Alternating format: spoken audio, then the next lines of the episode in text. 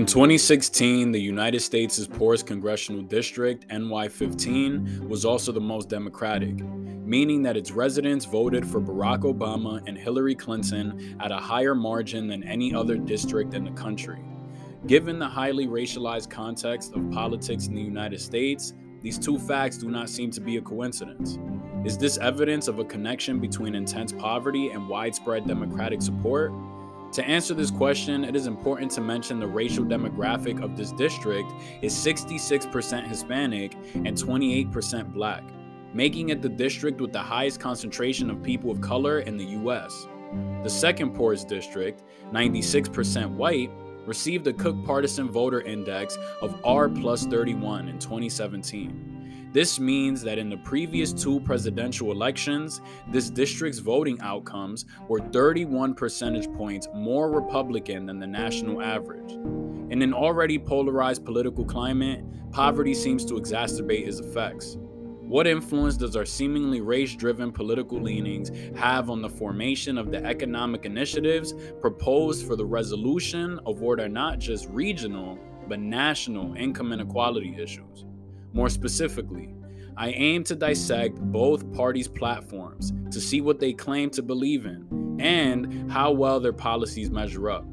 Above offering a solution, my aim is to demystify misconceptions about not only the parties and their beliefs, but about the electorate and who is really being represented.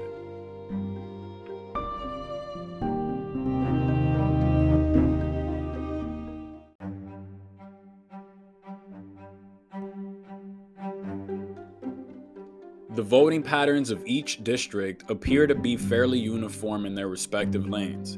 Both of these districts have elected the same representative for several election cycles. In Kentucky's 5th district, where the median household income was $31,731 in 2017, Hal Rogers has been the representative for four decades and has garnered no less than 73% of the vote since 2000.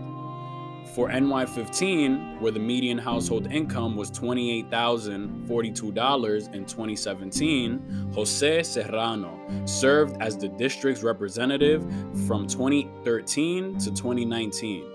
Before Serrano, New York's 15th district was represented by Charles Rangel from 1993 to 2013. For context, the median household income in 2017, according to the American Community Survey, was 60,336, putting the poorest district well under half, and the second poorest quite close. In both districts, the leading occupation is in healthcare and social support. The next largest areas for Kentucky workers are retail, manufacturing, and educational services. For New York, sales and related occupations grounds and maintenance occupations, and office and administrative support round out the top four occupation areas. The similarity in occupations for these two starkly different geographical regions, one wholly urban and one mainly rural, indicates the consolidation of low labor in both districts. Many of these occupations are part of what is called the gig economy. As workers' rights attorney Shannon Liss Riordan puts it,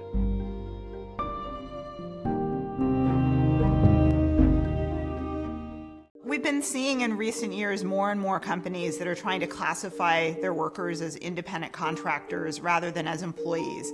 And when companies do this, they, they sidestep all labor protections because if the workers aren't employees, not only do they not have to abide by all of the wage laws and all of the employment rules that we have in place to protect workers, but the companies get to save on uh, their tax obligations.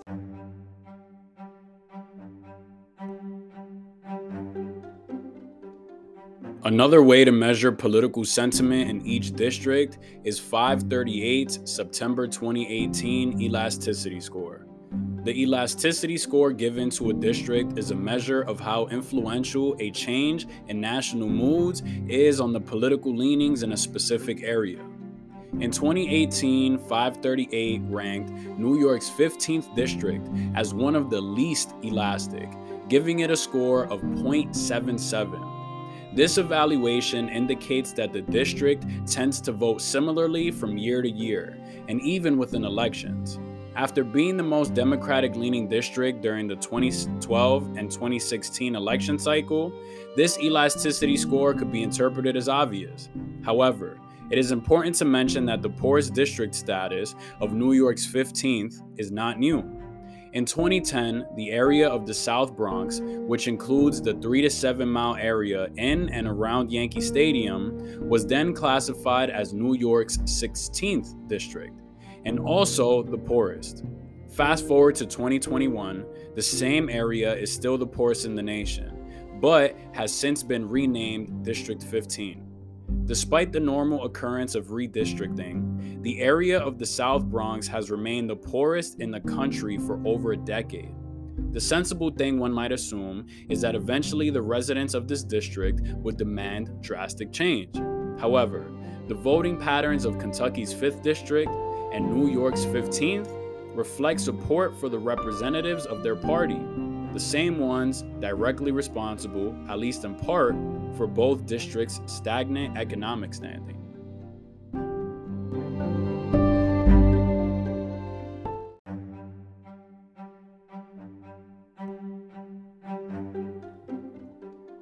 There are obviously many reasons as to why a predominantly black and Hispanic area would be highly entrenched in the Democratic Party, and vice versa for a predominantly white district but for the Republican Party.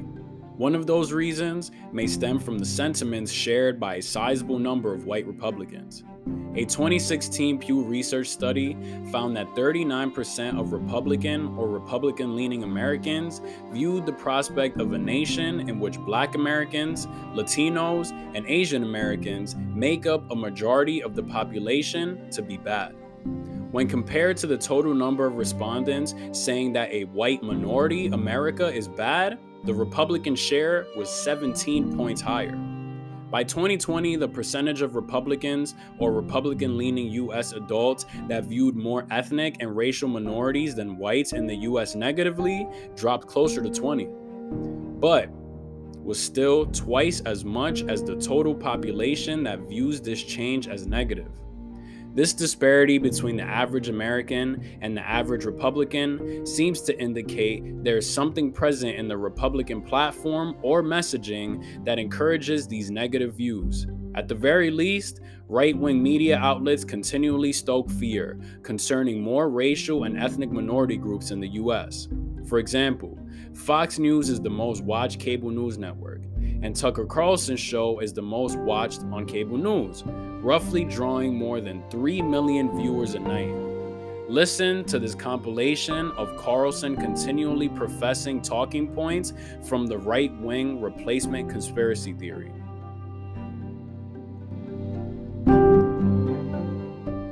Replacement. The Democratic Party is trying to replace the current electorate, the voters now casting ballots, with new people, more obedient voters from the third world. That's what's happening, actually. Let's just say it, that's true. Democrats know if they keep up the flood of illegals into the country, they can eventually turn it into a flood of voters for them. When you offer someone citizenship, free health care, free education, housing vouchers, and free food, all things they don't have in their own country, okay. their political success does not depend on good policies, but on demographic replacement, and they'll do anything to make sure it happens. So every time they import a new voter, I become disenfranchised as a current voter. They're diluting it.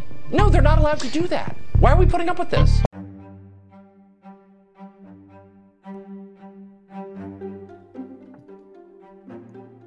These points echo the words of white supremacist mass shooters and domestic terrorists, word for word. But where are these ideas coming from? And does the Republican platform support or denounce them?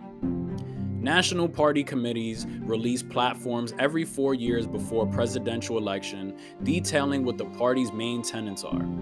The Republican National Committee's Executive Committee voted on June 10, 2020, to adopt the same platform the party adopted on July 18, 2016. After vaguely referencing terrorism, drug cartels, human trafficking, and criminal gangs, that 2016 platform states, quote, our highest priority, therefore, must be to secure our borders and all ports of entry and to enforce our immigration laws. End quote.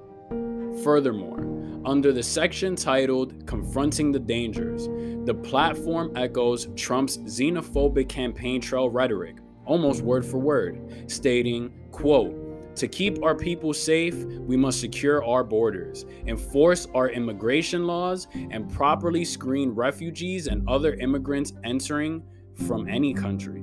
End quote.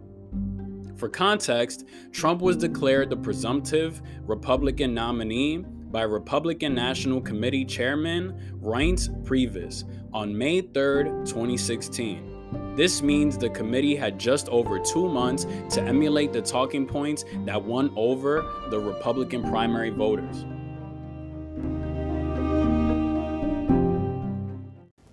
This could be one of the great tactical ploys of all time.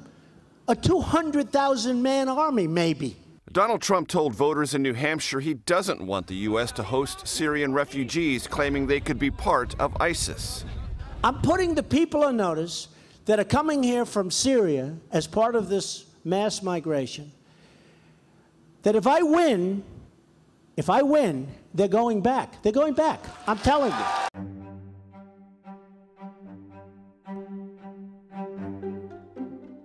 For reference, the 2012 party platform only mentions refugees once, and it's in favor of them, stating, quote, we affirm our country's historic tradition of welcoming refugees from troubled lands. End quote. While the anti illegal immigration theme is still present, out of the 15 mentions of immigrants or immigration, six denounce illegal immigration and the Obama administration's policies on immigration, while the remaining nine were in support of legal immigration, albeit under limited guidelines. In fact, Granting more work visas to holders of advanced degrees was hailed as the solution for, quote, restoring our domestic economy and reclaiming this country's traditional position of dominance in international trade, end quote. Lastly, the only mention of immigration as a safety concern in the 2012 Republican Party platform is for the quote, life and death situations facing the men and women of Border Patrol. End quote. Not average Americans, like the 2016 platform suggests. Not only is the Republican platform not consistent with itself after showing it can literally copy and paste the same platform for two election cycles, but the number of unauthorized immigrants in the US peaked in 2007 at 12.2 million continually declining each year afterwards, according to Pew Research data. Furthermore, the Center for Migration Studies estimates that in 2016, 62% of the undocumented were here because they overstayed their visas, versus 38% who crossed the border illegally. This means the immigration policy championed in the 2012 Republican platform can be credited for the majority of unauthorized immigrants in the US. This contradiction hints at another.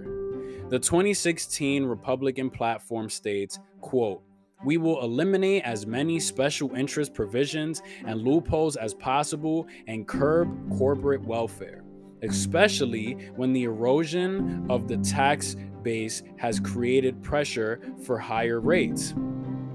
End quote.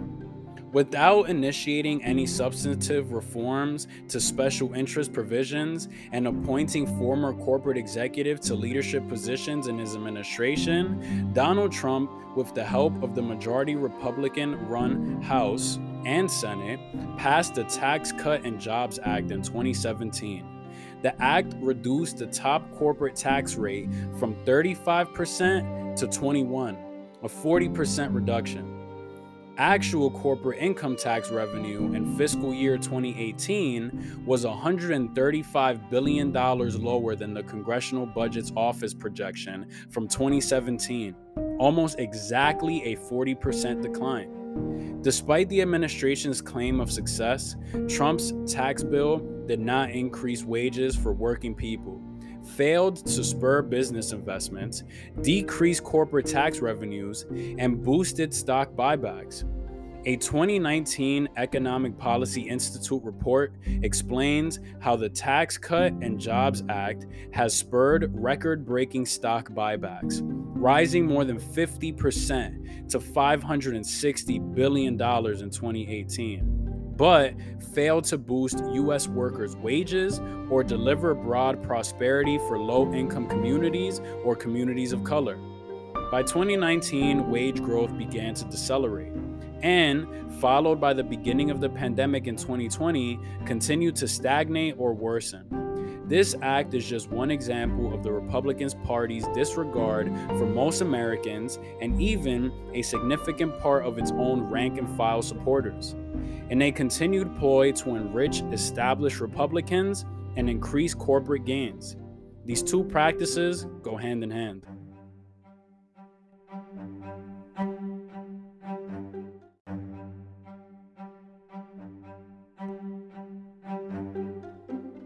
Before exploring the Democratic Party's similar tendencies, let's tackle politics by the numbers to better understand who is voting and how.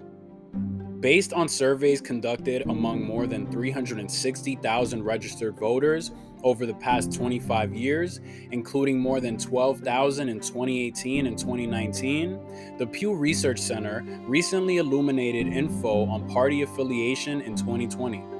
Overall, 34% of registered voters identify as independents, 33% as Democrats, and 29 as Republicans. In 2019, white voters made up 69% of the electorate, down from 85 in 1996. Of those white voters, 53 lean Republican and 42 lean Democrat. When it comes to non white voters, only 17% identify with the Republican Party versus 40% who lean Democrat. Additionally, a 52% majority of registered voters are ages 15 and older. These voters make up a majority of Republicans, weighing in at 56% compared to half of Democrats. Lastly, 56% of women align with the Democratic Party, compared with 42% of men. And this makes sense, considering at least 6 and 10 of all GOP aligned groups say that obstacles that once made it harder for women than men to get ahead are now largely gone and comparatively large majorities say that the country has made a lot of progress over the past 50 years in ensuring equal rights for all Americans, regardless of race and ethnicity. To round out the long list of demographics, it is important to mention that while 44% of all voters are white Christians, in 2021, 63% of whites identifying as Protestants but not as evangelicals, said abortion should be legal in all or most cases, compared to 77% of white evangelicals that said abortion should be illegal in all or most cases. These numbers, coupled with the slim margins state and presidential elections are won by, are crucial in understanding why the Republican platform focuses so heavily on abortion. Despite the majority of Americans and Protestant Americans supporting abortion in all or most cases, Republicans focus on this issue at the expense of other policies that may help a larger sector of Americans. The Democrats do the same.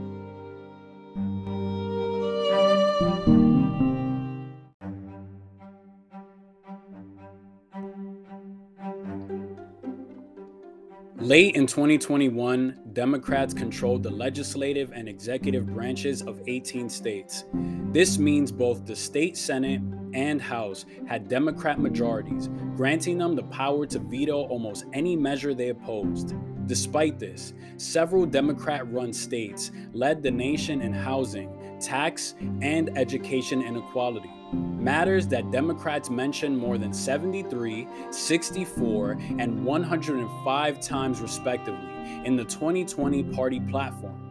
For starters, in California, Democrats have a majority in the state Senate and House, and have a Democrat governor alongside Democrat mayors in most major cities.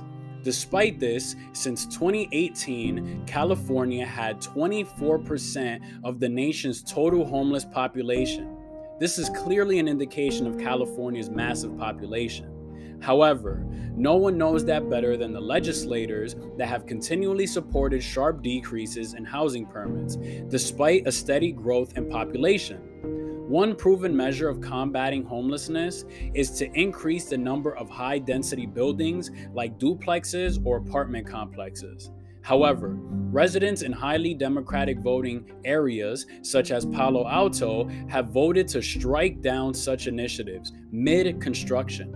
Therefore, not only are legislators in California actively decreasing the number of housing permits, but so are the supposedly liberal residents.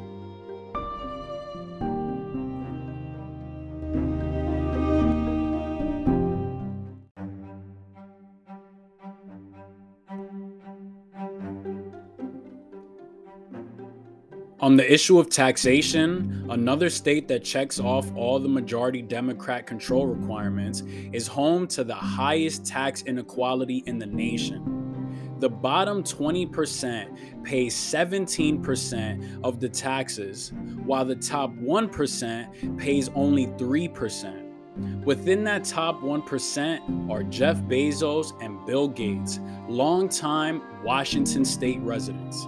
This billionaire friendly tax code runs contrary to the 2020 Democratic Party platform where they state, quote, our tax system has been rigged against the American people by big corporations and their lobbyists. End quote. Nevada and Illinois also rank among the top 10 in tax inequality, proving Washington state is not an isolated example.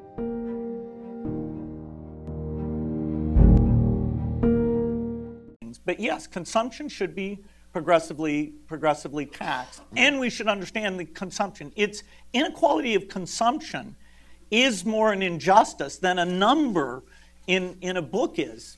Hmm. So inequality of consumption is the real inequality we should be worried about. I, I, suppose you would also say that inequality of opportunity is that which is the greatest affront to dignity. I think I'm sort of paraphrasing yep, parts no, of your letter. That. Is that fair to say? Yeah, absolutely. That, yeah. Both measures, we should understand inequality of opportunity and inequality of consumption way better than we do today.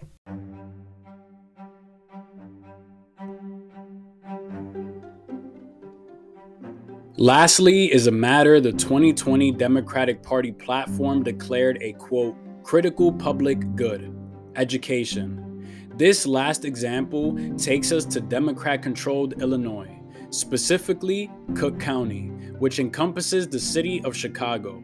Ideally, this would be one school district. Instead, this overwhelmingly Democrat area is broken up into more than 140 districts, creating a new form of redlining, essentially hoarding resources for small districts and leaving poorer and often predominantly black areas with dilapidated buildings and poor schooling materials.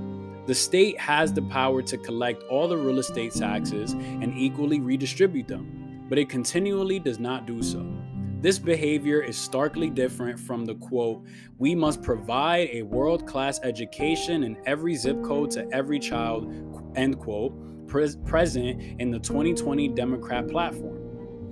Given that lower income, people of color, and black Americans secured the presidency for Joe Biden and Democrats by flipping states and winning seats in Congress, legislators and their fellow Americans should live by what they preach and support the policies that aim to provide a more decent living for them. Some dem- Democrat run states are on the right path for example, New York City council members voted into law the right for 800,000 green card holders and authorized workers to vote for mayor, city council, and other local offices. This is in line with historically better opportunities offered in some blue states, like California's recent ban on single family zoning. However, if blue states do not or want to continue being the leaders, in the homelessness crisis, as well as educational and tax inequality, legislators must act in accordance with their own party's platform.